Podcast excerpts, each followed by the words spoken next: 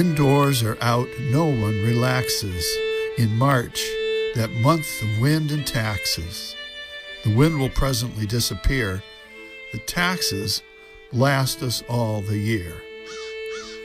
From Ogden Nash, 1902 to 1971. Good morning, everyone. I'm Rob McCall. This is the Awanadjo Almanac, a collection of natural and unnatural events, rank opinion, and wild speculation devoted to feeling at home in nature and breaking down the wall of hostility between us and the rest of creation. And this is the Almanac for February 27th to March 6th, 2015. We're coming up on the full worm moon. Here's some natural events for this quarter moon. This week we bid a fond farewell to February for another year. If nothing else, it gave us a store of weather lore to impart to our grandchildren, just as our grandparents did to us. The snow is still deep all around and the cold continues, but the sun is crawling higher into the sky every day, and the length of day, about 11 hours, is the same now as mid September and getting longer.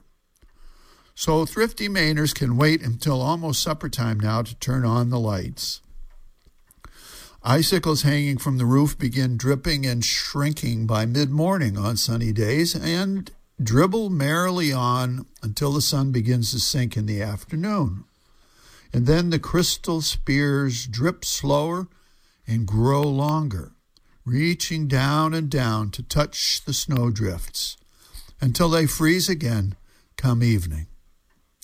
Every now and then, a row of these icy spikes will come crashing down from the eaves to startle anyone who might be in the house at the time with fears of a collapsing roof or an errant plow truck. March may come in like a lion or it may come in like a lamb, according to the old wisdom, but it's just as likely to come in like a mixture of both. Which would be what?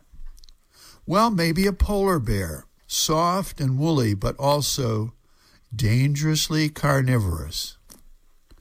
Still, on the first day of March, it's only three weeks until the first day of spring. This thought brings some hope to the winter weary heart, though hardly a case of spring fever yet, because it, it's still close to three months before the apples and the lilacs come into bloom along the coast of Maine. In fact, those vernal days are almost as far ahead of us as Thanksgiving is behind us. Here's a rank opinion one benefit of winter is that it can come close to overwhelming the works of mankind. And certainly this winter has come close to that. But wait, did you say benefit? Yes, benefit. To sally forth across the snowpack on snowshoes, to fish on a frozen lake, or to haul in some groceries or firewood during a roaring blizzard is to feel the forces of nature at their fullest. When we're tempted by schemes of world domination or exploitation, it is a benefit to feel this primal power that we did not make, but made us. The hush of the snow or the sound of the wind drowns out the man made echo chamber of media nattering and noise, the human bubble the distorted feedback loop we live in that is all about the Oscars or the candidates or the merchandise or the latest outrages or atrocities men visit upon each other. The power of winter is not by, for, from, or about us. It comes directly from the Creator of heaven and earth and brings to those who have ears to hear it a message from eternity. Where were you when I laid the foundations of the earth? And finally, a couple of seed pods for you to carry around with you. First, from Charles Dickens, 1812 to 1870. It was one of those March days when the sun shines hot and the wind blows cold, when it was summer in the light and winter in the shade. And from the American naturalist Joseph Wood Krutch, 1893 to 1970.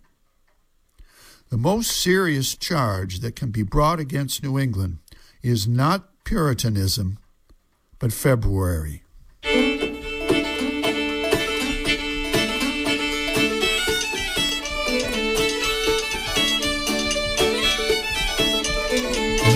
The almanac for this quarter moon, but don't take it from me. Go out and see for yourself.